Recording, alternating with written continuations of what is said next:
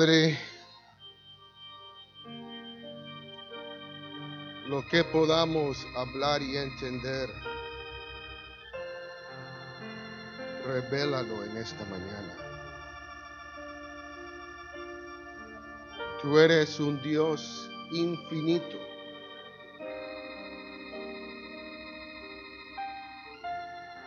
Y has mostrado algunas pequeñas, pero pequeñas cosas de lo infinito que tú eres. Y nos has dado vida. Y has mostrado pequeñeces en el lugar secreto. Pero han sido pequeñeces suficientes para sostenernos.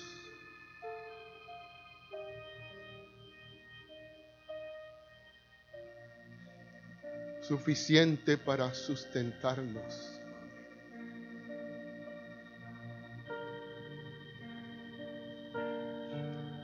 Y apreciamos, Señor, esa comunión ahí, Señor.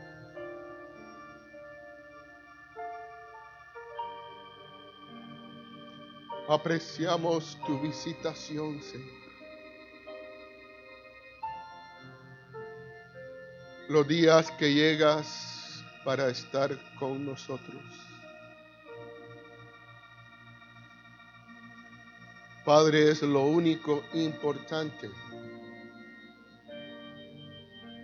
Estar contigo, Señor.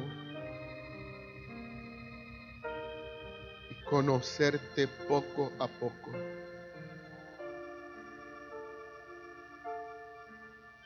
Y apreciar lo infinito que eres. Lo inmenso que eres. pero lo humilde que también eres al querer estar con nosotros.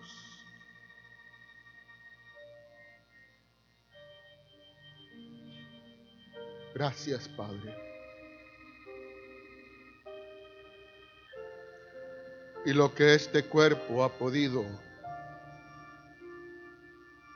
y esta vasija ha podido recibir de ti, Señor,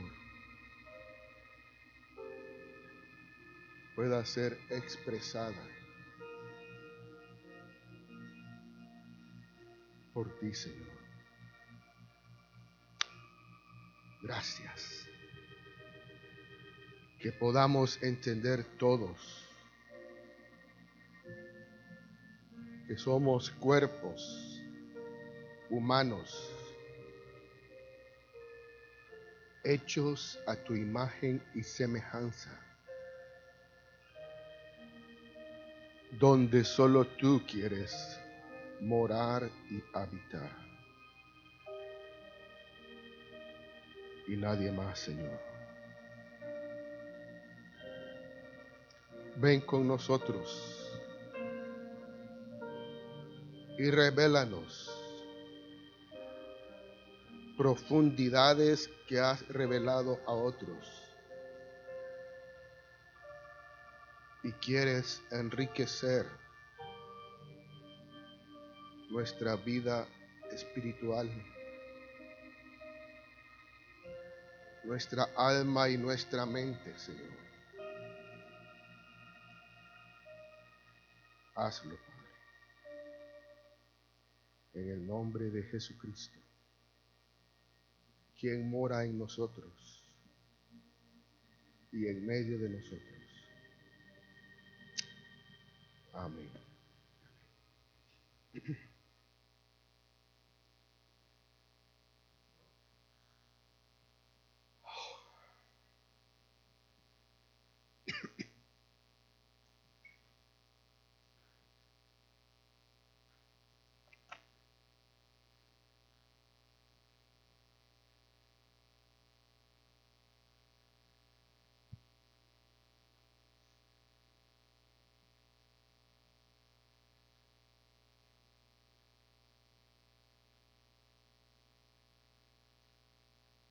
La verdad este mensaje no es mío. Y solo voy a leer pensamientos de Albert Einstein.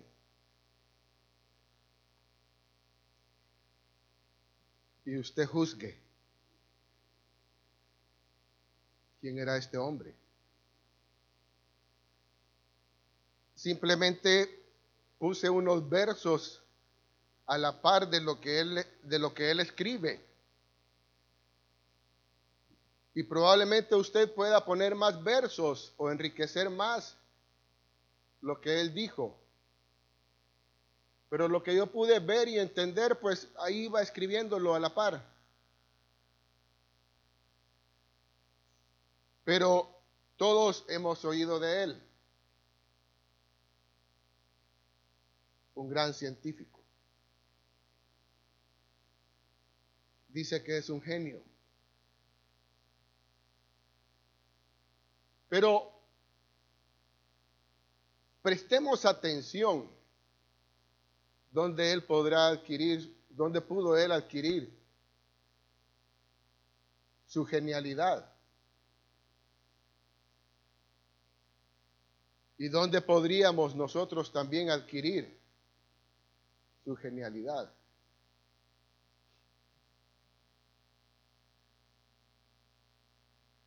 Y él usa unos términos muy científicos. Y yo los leía y los leía y los leía para poder tratar de entender lo que él estaba tratando de transmitir. Y probablemente usted salga más enchivolado, como decimos en Honduras, o más perdido. Pero trataré de ser sencillo.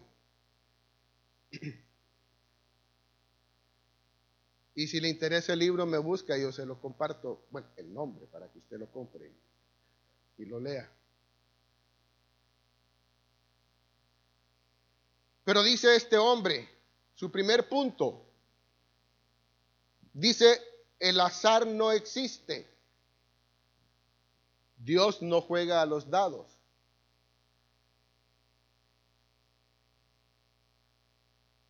¿Ok? El azar no existe. Dios no juega a los dados. Eso que algunos llaman suerte no es otra cosa que la incapacidad de nuestra mente para conocer la causa de un suceso. Voy a ir repitiéndolo. Eso que algunos llaman suerte no es otra cosa que la incapacidad de nuestra mente para conocer la causa de un suceso. O sea, nuestra mente es incapaz de entender por qué ocurren las cosas.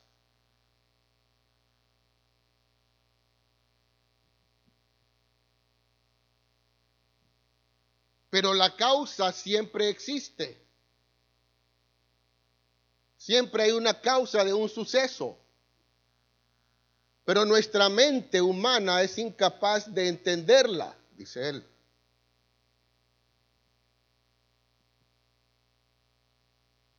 Existe una inteligencia suprema, entre paréntesis, mente universal o energía divina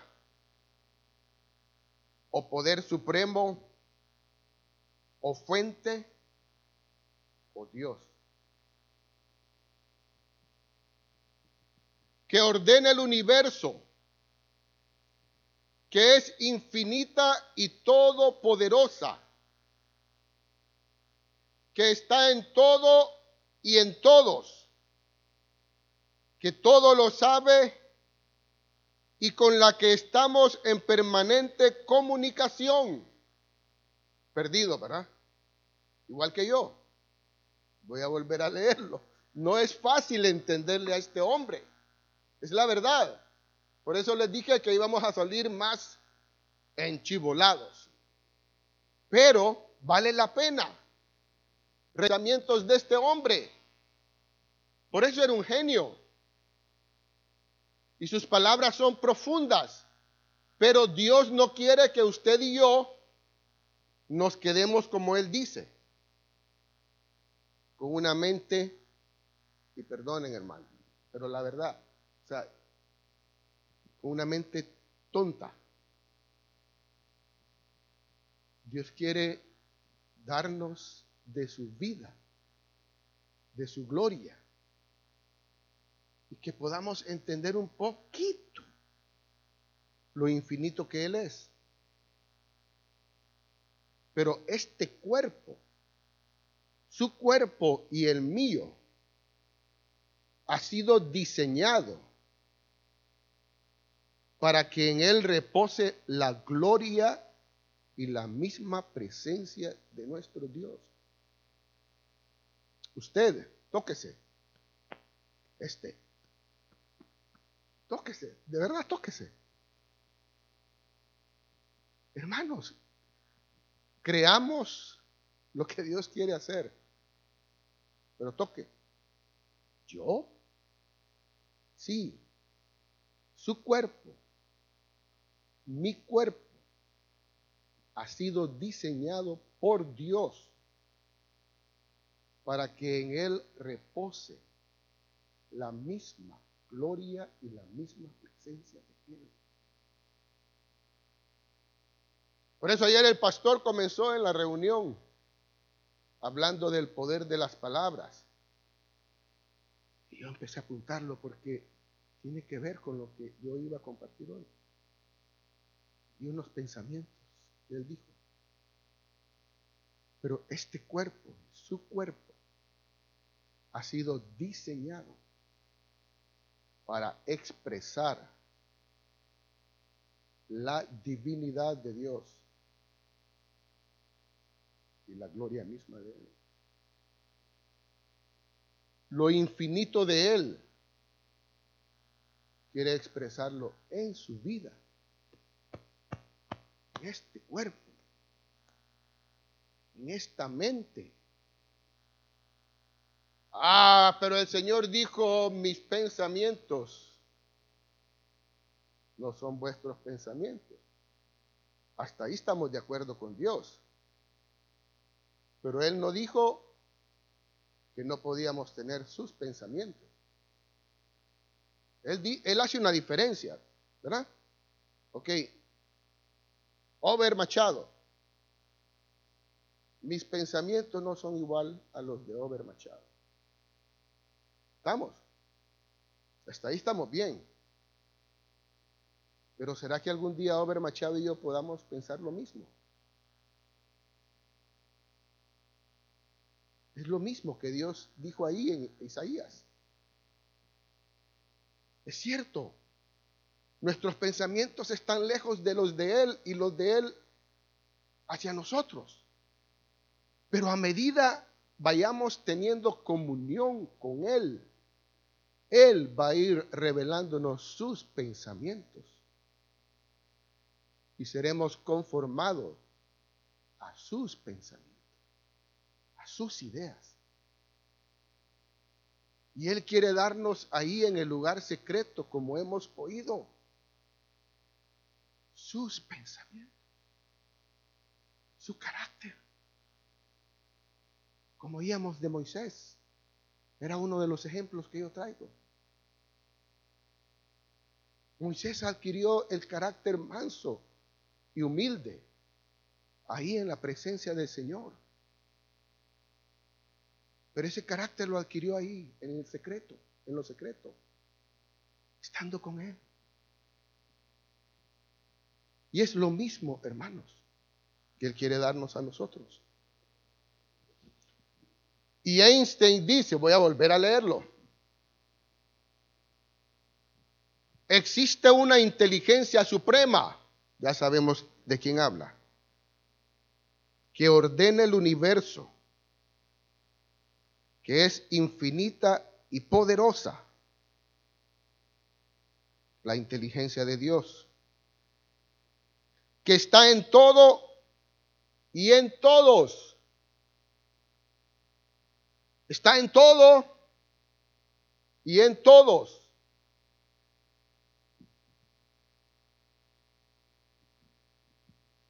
Que todo lo sabe y con la que estamos en permanente comunicación. ¿Quién puede decir eso? Alguien que conocía esa comunicación con esa inteligencia divina.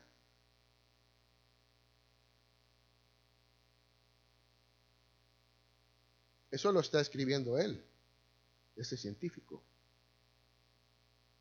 Y usted y yo sabemos de qué está hablando, ¿verdad? De una comunicación con esa inteligencia divina. Podríamos pensar de dónde viene su genialidad. Sigamos leyendo. Y usted juzgue. Y yo también.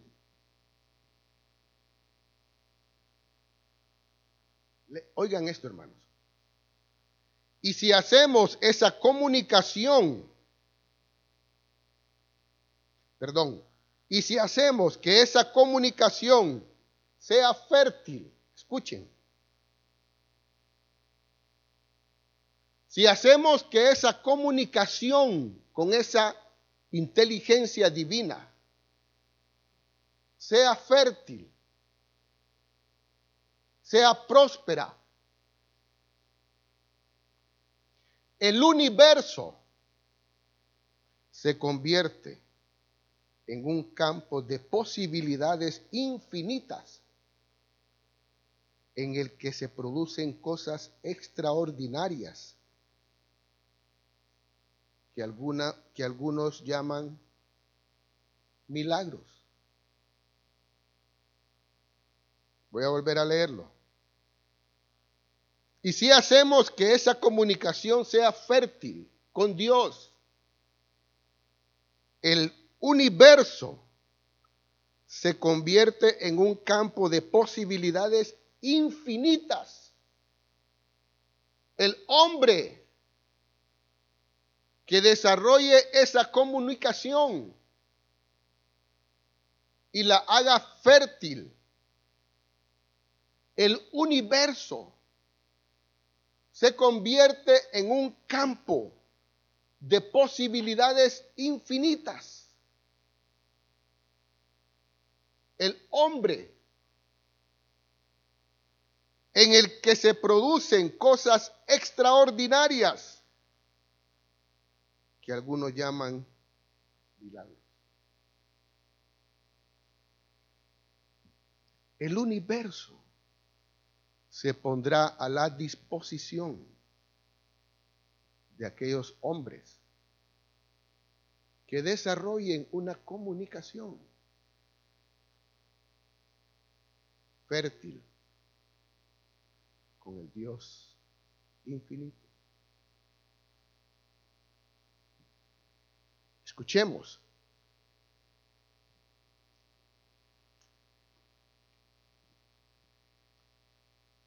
Pero esos milagros en realidad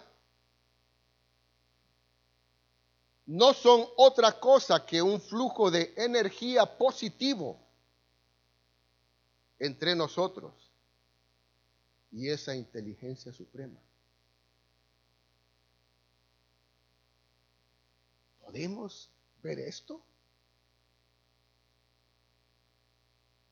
Pero esos milagros en realidad no son otra cosa que un flujo de energía positivo entre nosotros y esa inteligencia suprema. Un flujo de energía positivo saliendo de estos cuerpos producirán milagros. Y vamos a ver un caso. Yo puse aquí entre aparte, no pueden haber milagros en un flujo negativo de energía? Ah, tal vez. Ah, quizás Dios lo pueda hacer. Pero vamos a ver de dónde sale ese flujo positivo de energía que somos nosotros. ¿Cuántos hemos estado en una silla? En mi oficina pasa mucho. Y la gente que se siente en una silla, de repente agarra una porque tenemos energía, ¿verdad? Hay energía en nosotros. Pero los milagros vendrán de la energía positiva, no de la energía negativa que fluirá por nuestro cuerpo.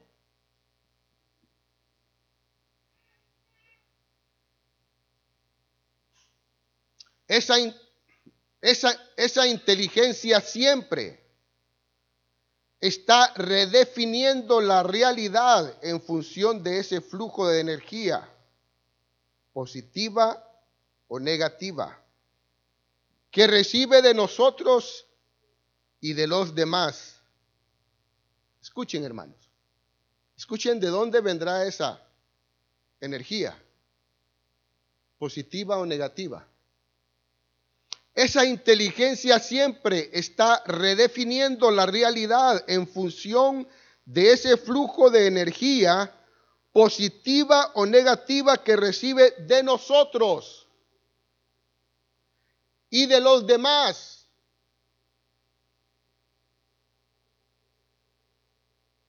Esa energía no es otra que nuestro inconsciente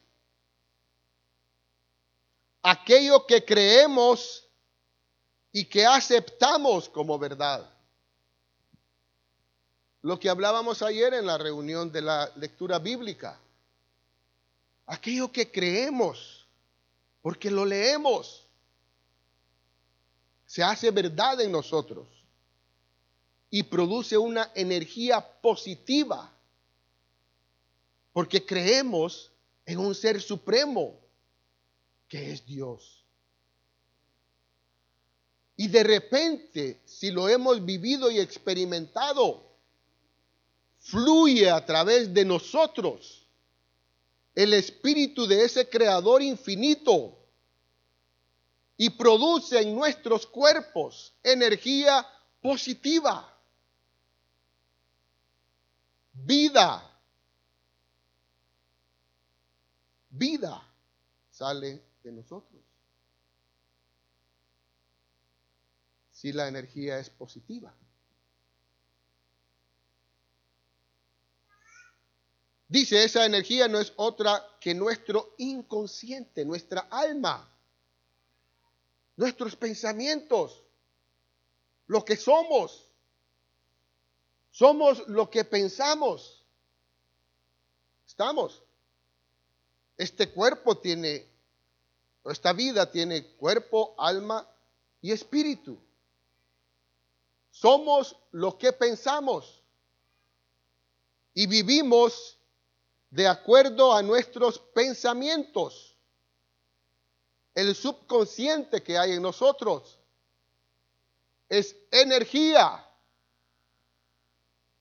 positiva o negativa que afectará a nuestro cuerpo.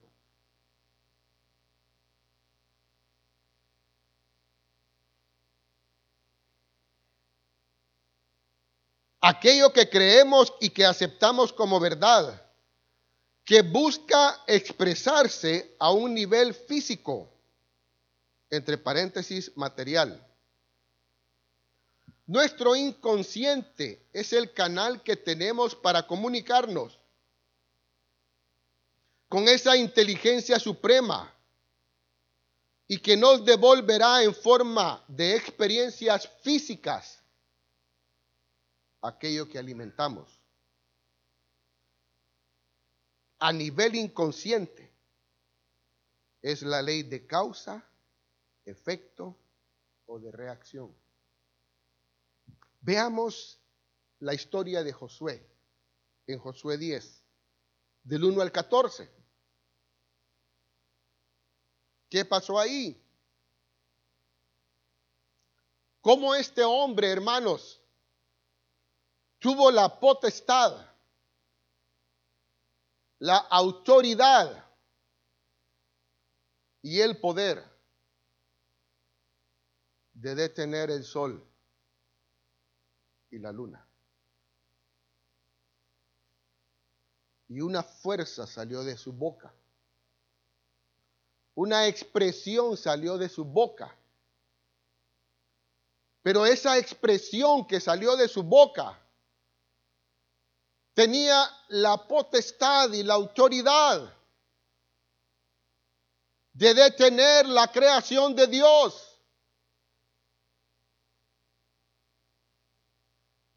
Y darle la orden al sol y a la luna, el sol que se detuviera en Gabaón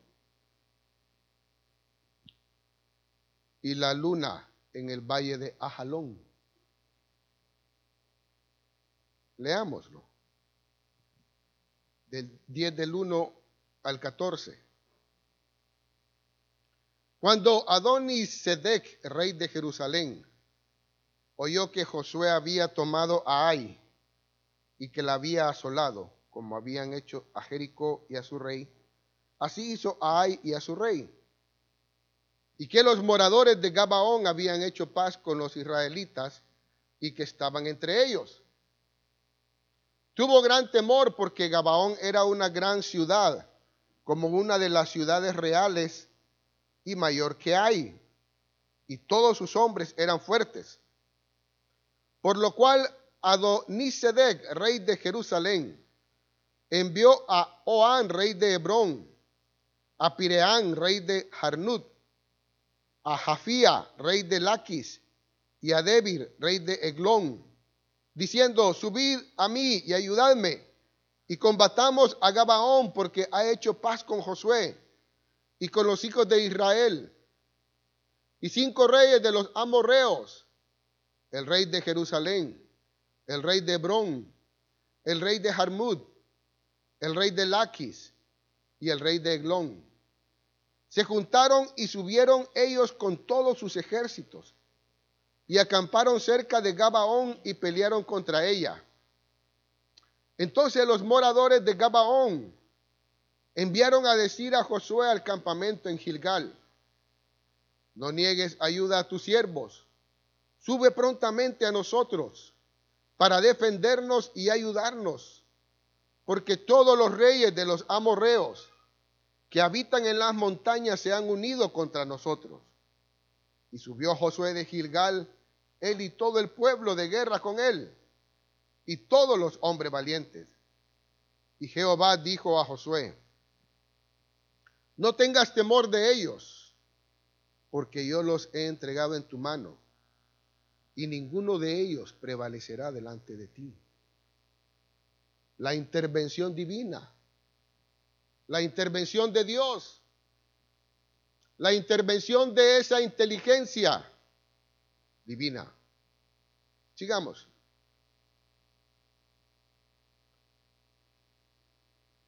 Nueve. Y Josué vino a ellos de repente, habiendo subido toda la noche desde Gilgal. Y Jehová los llenó de consternación delante de Israel. Y los hirió con gran mortandad en Gabaón. Y los siguió por el camino que sube a Bet Orón y los hirió hasta Azeca y Maceda. Y mientras iban huyendo de los israelitas a la bajada de Bet Orón, Jehová arrojó desde el cielo grandes piedras sobre ellos hasta Azeca y murieron. Y fueron más los que murieron por las piedras del granizo que los que los hijos de Israel mataron a espada. Entonces Josué habló a Jehová el día en que Jehová entregó al amorreo delante de los hijos de Israel y dijo en presencia de los israelitas, Sol, detente en Gabaón y tu luna en el valle de Ajalón. Y el sol se detuvo y la luna se paró hasta que la gente se hubo vengado de sus enemigos. Pero miren lo que dice ahí en el 12. Entonces Josué habló a Jehová. Y esa es la clave, hermanos. Que nosotros hablemos a nuestro Dios.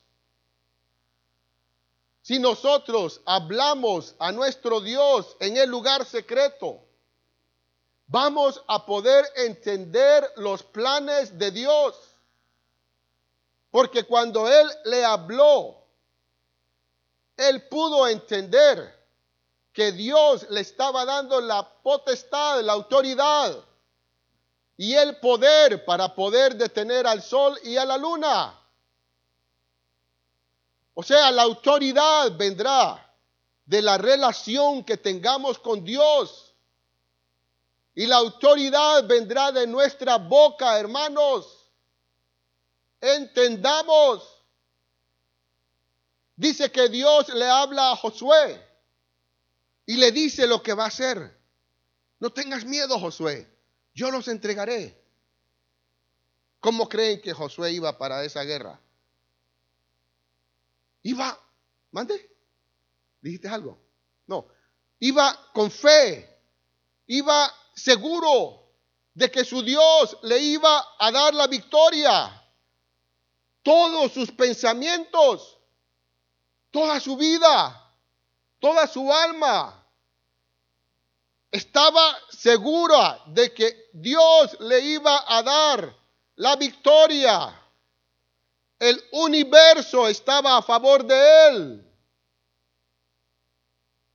La creación estaba a favor de Josué.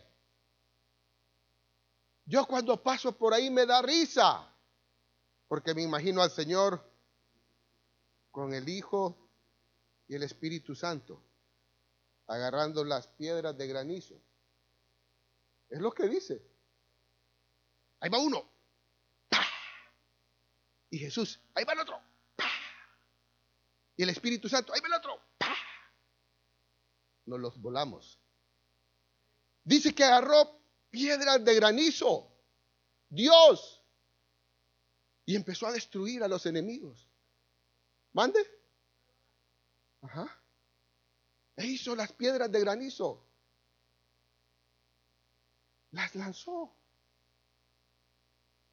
Pero todo, la creación, en ese momento está a favor de Josué. A tal grado que Josué le dice al sol, sol, detente en Gabaón. Y tu luna en el valle de Ajalón. Gobernando sobre la creación misma. Ese hombre que tenía una comunión con su Dios esa fuerza, ese poder, esa energía positiva saliendo de él, dándole vida a su cuerpo, a su mente, porque era una expresión de su alma y de lo que él creía, porque conocía a su Dios y pudo expresar la voz y el poder divino de su creador su boca. Hermanos, Dios quiere hacer eso en nosotros. Despertémonos.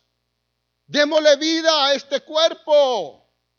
No lo sigamos matando ni aniquilando. Quiero decirles algo. Tú destruyes tu cuerpo a medida que hablas cosas negativas. Literalmente. A medida que hablas de cosas negativas y de muerte y de todo lo malo, estás destruyendo tu cuerpo. Literalmente. Estás transmitiéndole a tu cuerpo energía negativa.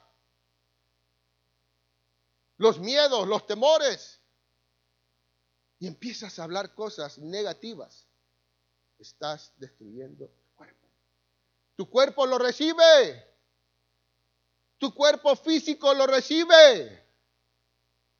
Pero si comienzas a expresar, y no, no voy a hablar del positivismo, pero si comienzas a expresar cosas buenas, positivas, llenas de fe, llenas de amor, llenas de esperanza para otros, tu cuerpo recibe energía positiva y le das vida a tu cuerpo. Es lo que dice este hombre. Es lo que dice. ¿Y dónde vamos a recibir eso, hermanos? Sí, venimos de los sepulcros, porque éramos muertos antes de conocer a Jesús. Todos venimos de los sepulcros, ¿sí o no? Todos andábamos muertos. Pero llegó aquel que tenía la vida y que nos ha dado vida y quiere seguir dándonos vida. Porque la Biblia no se contradice cuando el Señor dijo, vuestros, vuestros pensamientos no son mis pensamientos. Pero Pablo dice que tenemos la mente de Cristo. Es que estamos de acuerdo, Señor. Yo no tengo tus pensamientos, pero puedo llegar a tener la mente de Cristo. A medida que yo lo voy conociendo a Él, día tras día, día tras día, día tras día, día tras día.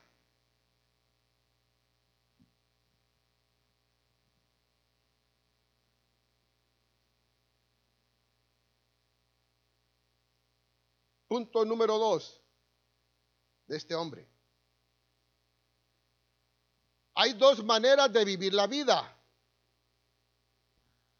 Una como si nada es un milagro, la otra como si todo es un milagro. Amén. ¿Escucharon?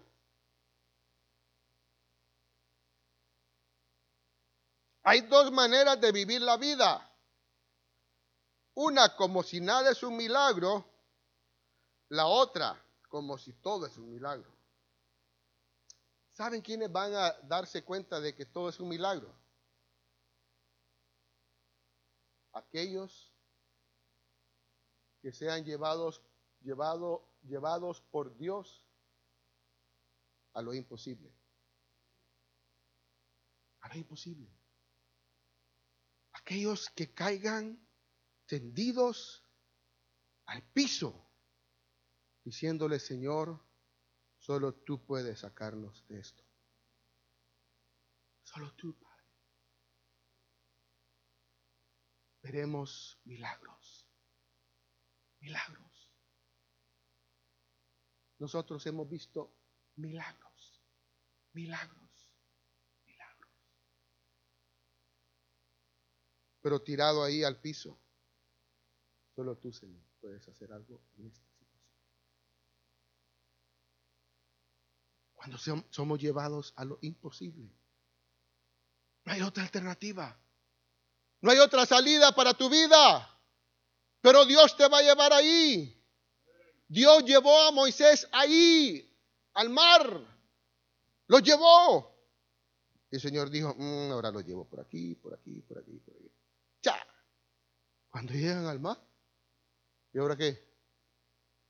Y miran para atrás, Faraón y sus jinetes.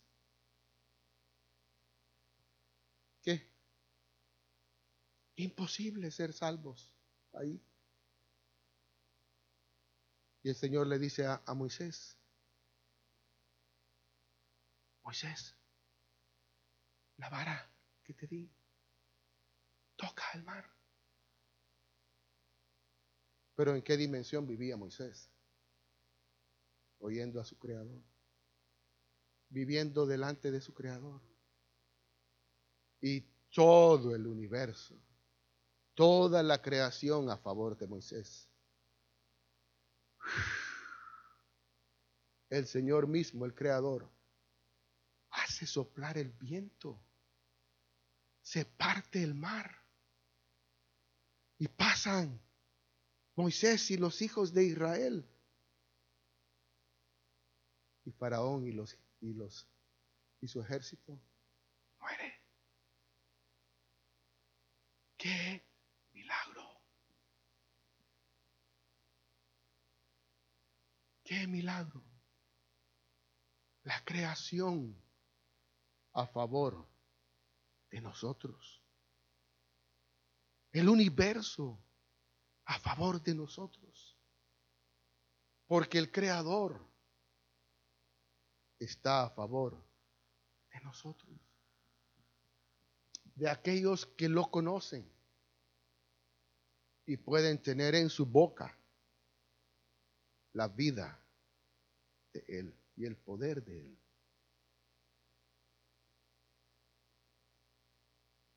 Que pueden conocerlo en la intimidad, estando tiempos con Él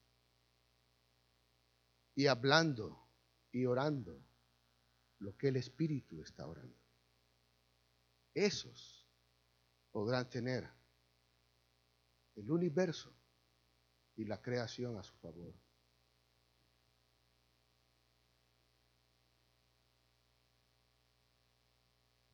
Porque lo conocerán a Él, sus pensamientos. El problema del ser humano es que está demasiado pegado a lo que percibe por los sentidos. Escuchen bien. El problema del ser humano es que está demasiado pegado a lo que percibe por los sentidos. Lo que oye. Es el problema del ser humano, dice. Estamos apercibidos a lo que tocamos, a lo que vemos, a lo que olemos a los sentidos.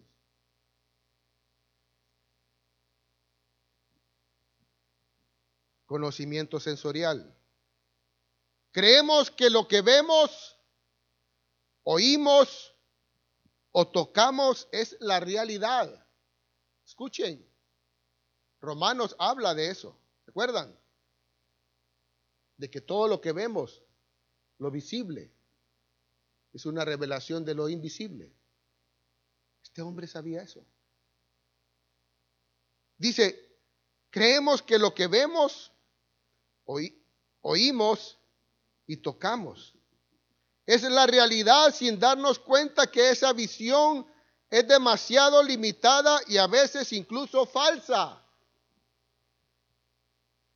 Los sentidos nos engañan. Por ejemplo, observando con nuestros ojos, creíamos que la tierra era plana, hasta que descubrimos que no era así, sino redonda. O creíamos que la tierra estaba quieta, hasta que descubrimos que gira alrededor del sol. Una pregunta. ¿Quién descubrió que la tierra era redonda? Ayúdenme. ¿Galileo Galilei? ¿Sí? ¿Mande? Que giraba. Pero ¿quién descubrió que era redonda? ¿Mande? Fuerte, fuerte, fuerte, sin pena. Copérnico descubrió. Bueno, la Biblia ya lo decía.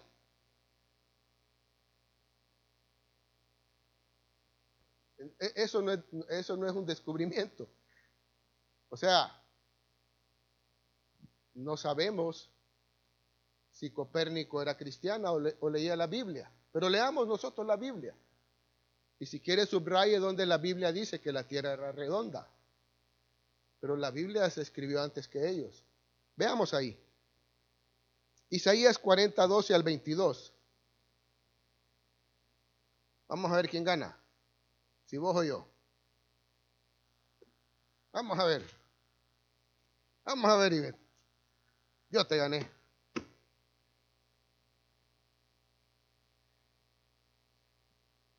Cuarenta, doce al veintidós. ¿Quién midió las aguas en el hueco de su mano y los cielos con su palmo? Con tres dedos juntó el polvo de la tierra y pesó los montes con balanza y con pesa los collados. ¿Quién enseñó al Espíritu de Jehová o le aconsejó enseñándole? ¿A quién pidió consejo para ser avisado? ¿Quién le enseñó el camino del juicio? ¿O le enseñó ciencia? ¿O le mostró la senda de la prudencia? He aquí que las naciones le son como la gota de, la gota de agua que cae del cubo, y como menudo polvo en las balanzas le son estimadas. He aquí que hace desaparecer las islas como polvo. Ni el Líbano bastará para el fuego, ni todos sus animales para el sacrificio. Como nada son todas las naciones delante de él, y en su comparación serán estimadas en menos que nada. ¿Y qué es lo que no es? ¿A qué pues haréis semejante a Dios? ¿O qué imagen le compondréis? El artífice prepara la imagen de talla. El platero le extiende el oro y le funde cadenas de plata. El pobre escoge para ofrecerle madera que no se apolille. Se busca un maestro sabio que le haga una imagen de talla que no se mueva. ¿No sabéis? ¿No habéis oído?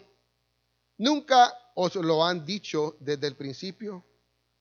¿No habéis sido enseñados desde que la tierra se fundó? Él está sentado sobre el círculo de la tierra, cuyos moradores son como langostas. ¿Dónde está sentado Él?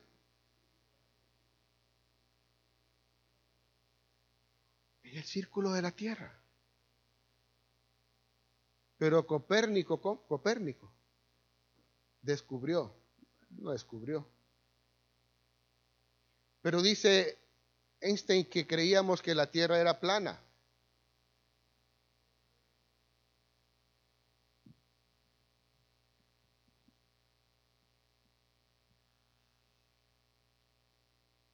Hasta que descubrimos que gira alrededor del Sol.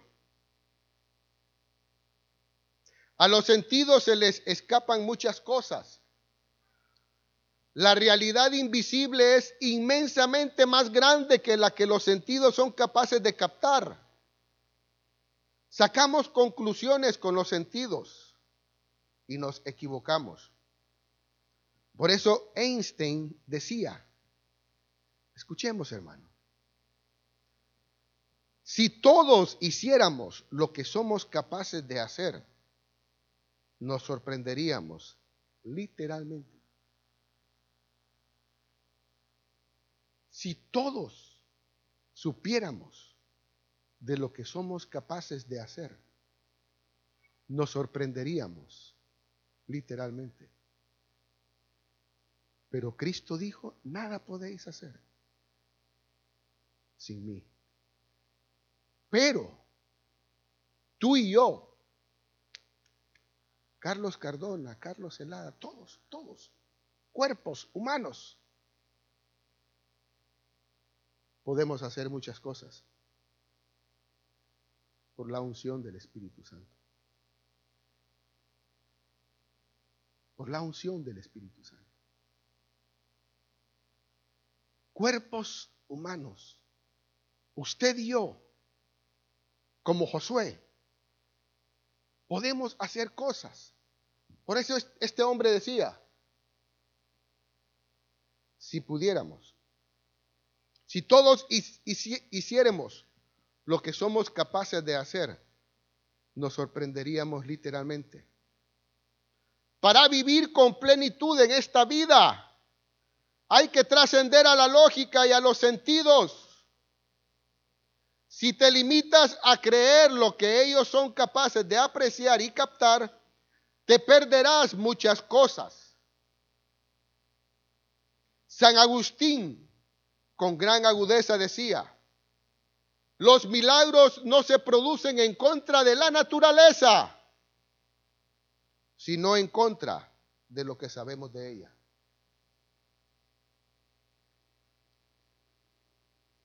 No existen más milagros porque no creemos.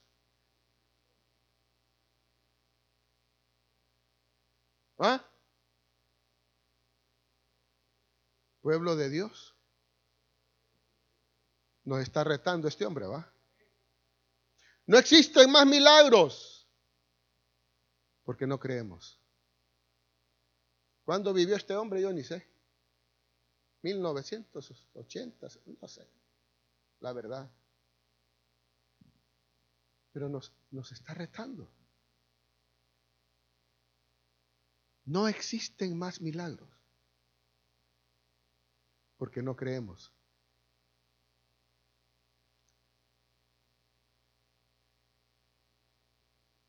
Somos totalmente escépticos respecto a nuestras posibilidades.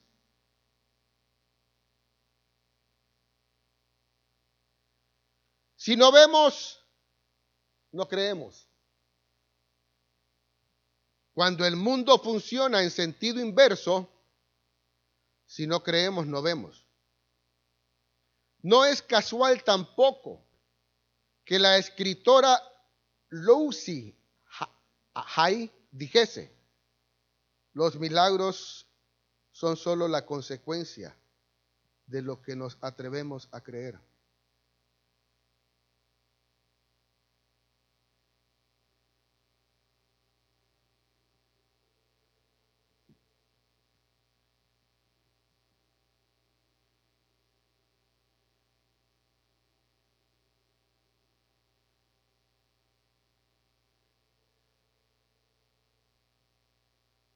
¿Qué vamos a hacer, hermano, con este hombre?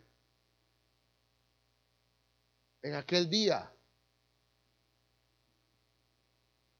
Él va a decirnos, ¿por qué no hicieron más milagros?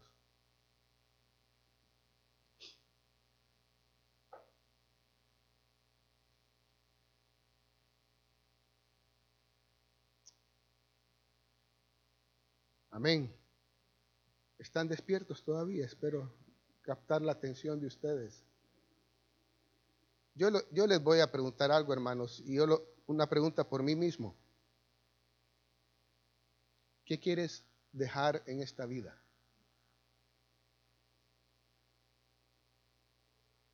¿Quieres realmente dejar un legado? O que, haya, o que hayan dicho, o que digan, ah, aquel pasó por pasar. ¿Queremos dejar un legado? ¿Queremos vivir vidas fructíferas en Dios? Tal vez, tal vez uno más. Hay, hay varios puntos. Tal vez dejemos pendientes algunos, pastor. Pero este hombre, y, y, yo solo estoy leyendo lo que él escribió. No estoy, estos son notas de él, hermano. O sea, yo solo las imprimí y puse ahí algunos pensamientos o algunos versículos a la par.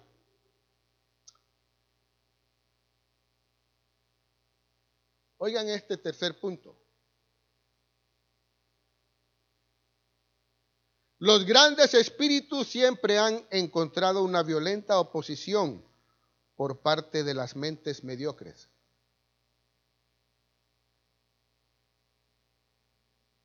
¿De quién se acuerdan ustedes? Vamos a ver. No de la Biblia, de la Biblia. ¿De quién se acuerdan ustedes?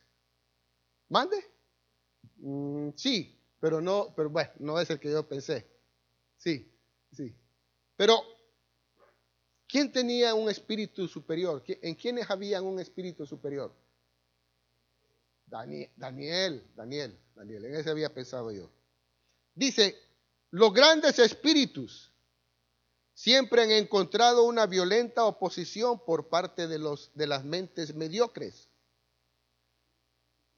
Entonces sí hay grandes espíritus. Este hombre escribe eso. Los grandes espíritus siempre han tenido, han encontrado una violenta oposición por parte de las mentes mediocres.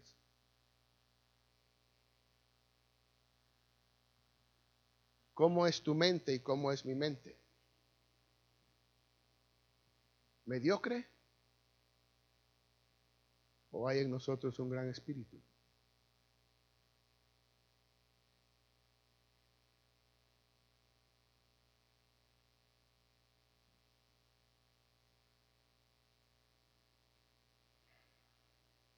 Los grandes espíritus ven cosas que los demás no ven. Su sensibilidad es superior y eso les acarrea algunos inconvenientes.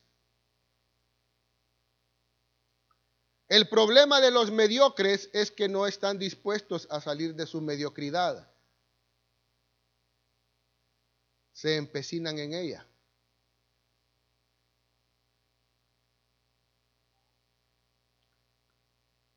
Cuando se les plantea algo distinto, escuchen, hermanos, please, por favor, perdonen, paciencia, escuchemos, somos el pueblo de Dios. Y si el pueblo de Dios va a provocar a celo a los judíos, que son los inventores de la mejor tecnología del mundo. ¿Cómo el, pueblo de Dios va a provocar hacerlo a esa gente? ¿Cómo? Si tenemos una mente mediocre. Los judíos son personas que leen más libros en el mundo Ahí anda un video. Todos los grandes inventores. Y son, son los que más leen libros en el mundo. Por año. ¿Cuántos libros leemos nosotros? ¿Cuántos? ¿Cuántos libros? ¿Mm? Uno, dos, tres, cuatro, cinco. ¿Cuántos? Estamos adquiriendo sabiduría inteligencia. Estamos preparándonos. ¿Podremos nosotros ser, provocar a celo a los judíos?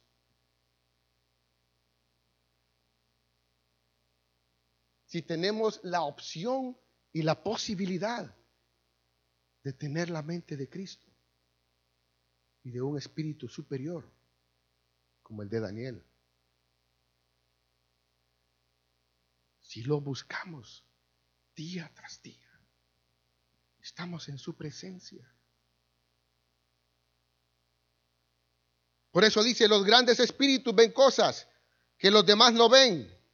Su sensibilidad es superior y eso les acarrea algunos, algunos inconvenientes. Ya lo había leído, perdón.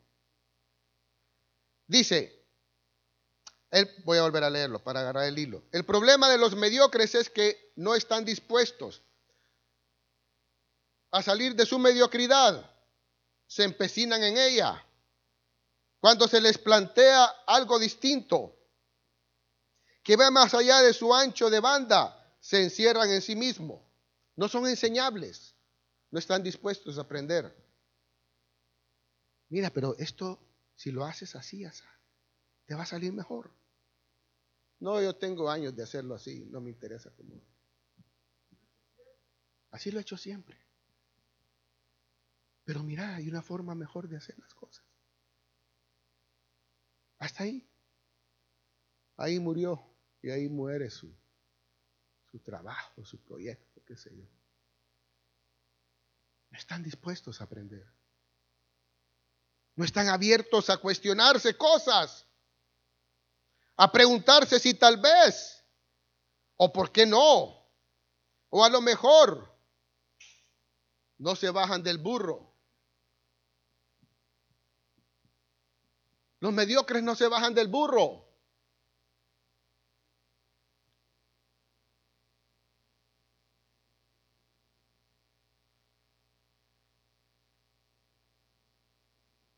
El físico alemán decía, Triste época es la nuestra.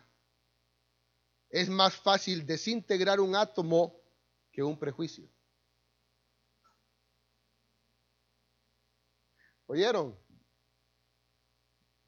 Triste época es la nuestra. Es más fácil desintegrar un átomo que un prejuicio. Prejuiciados. Tercos. Agarramos llave y no oímos. Dice este hombre que es más fácil desintegrar un átomo que eso.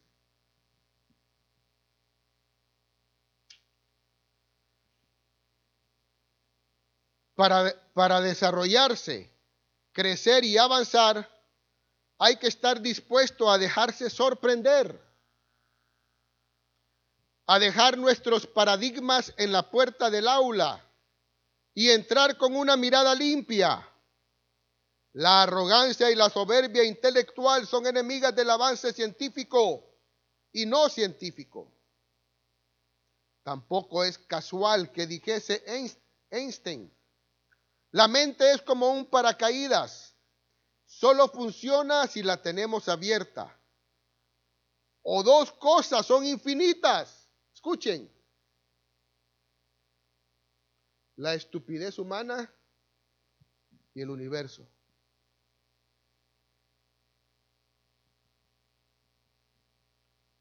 y no estoy realmente seguro de lo segundo.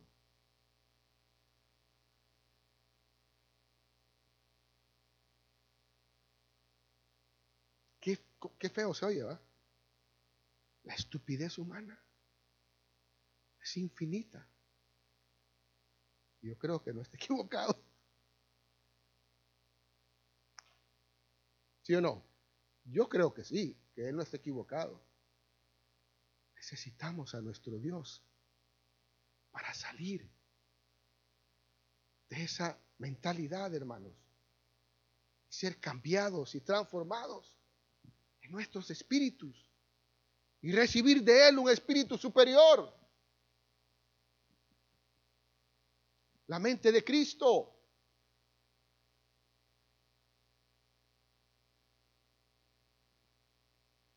Como les dije al principio, Este cuerpo fue diseñado para eso.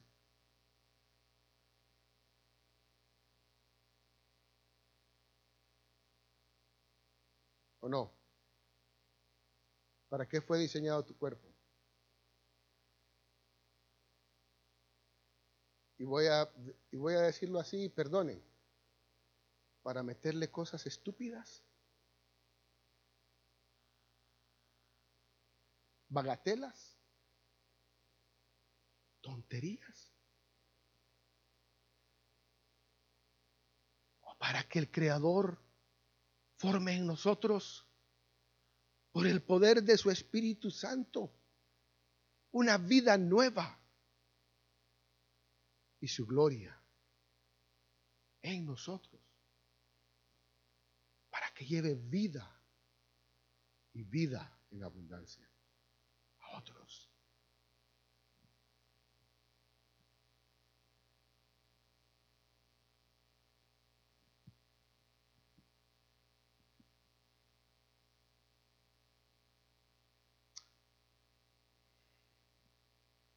Cuando él dice ahí la estupidez humana y el universo, yo puse a la par.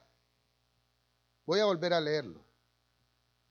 Solo funciona si tenemos. Dos cosas son infinitas. La estupidez humana y el universo. Yo puse a la par. Si no estás de acuerdo con esto, eso denota y confirma esta aseveración de él. Si no estamos de acuerdo, o si yo no estoy de acuerdo, o no estamos de acuerdo, que somos tontos a la infinidad de Él, es porque aseveramos lo que Einstein dice.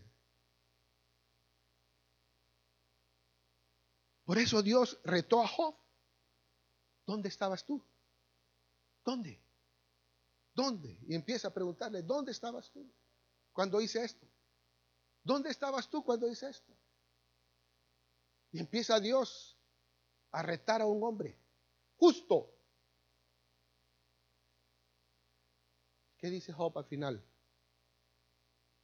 De oídas, de oídas te había oído. Pero ahora mis ojos te ven. Porque su gloria estaba ahí, hermanos. Tonto se creyó Job. Un hombre justo, justo, puro, santo.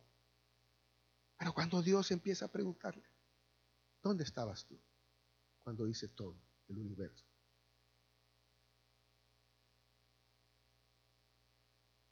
De oídas te había oído. Ahora mis ojos te ven.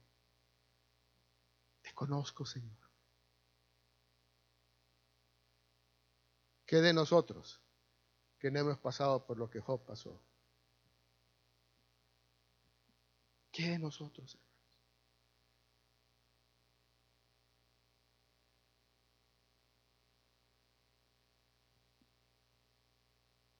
Voy a dejar material para el próximo mensaje. Amén. Ay, hermanos. Mande. ¿Me da permiso, hermana Cata? Gracias, hermana Cata.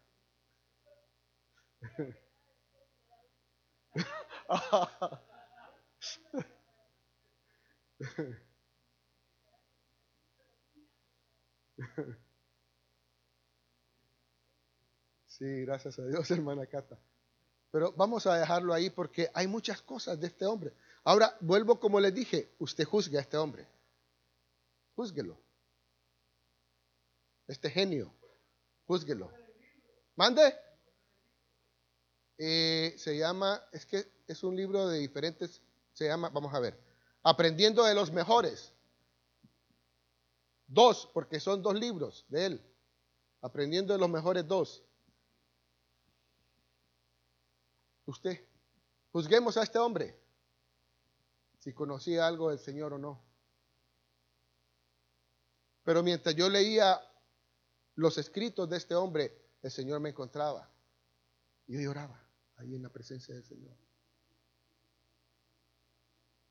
Y vamos a ver más adelante otras cosas de las que Él habla y de las que el hombre es capaz de hacer con su Creador. De su lado. Amén. No, el, no solo, sino con el Creador de su lado, lo que el hombre es capaz de hacer. Amén. Dios los bendiga, hermanos. Solo quería que cantáramos un coro, sí, pasen. Porfa.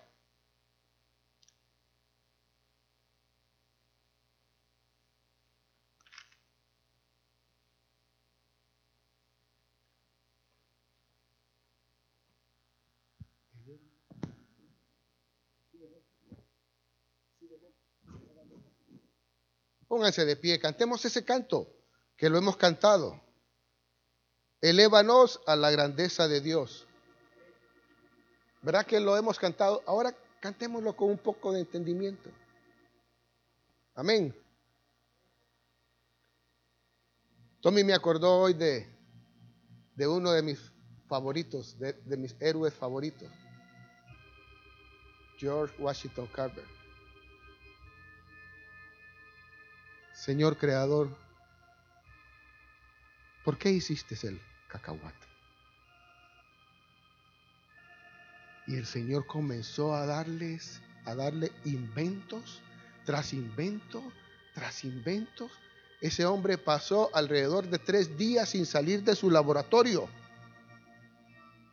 Y Dios revelándole a él los secretos del cacahuate sacó de la pobreza a los campesinos del sur de los Estados Unidos.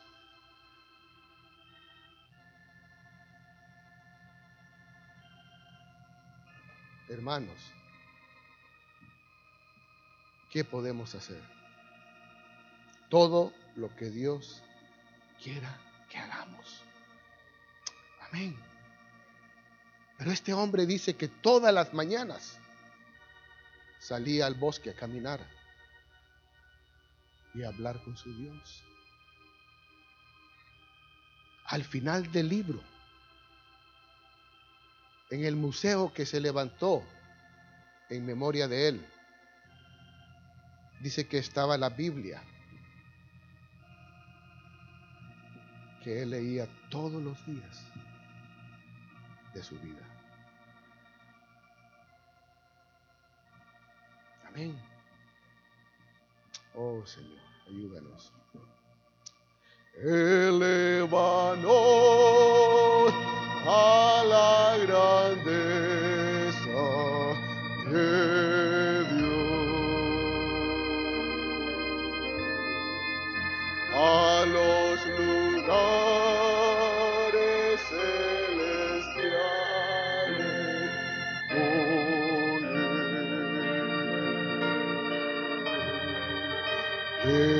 встретим.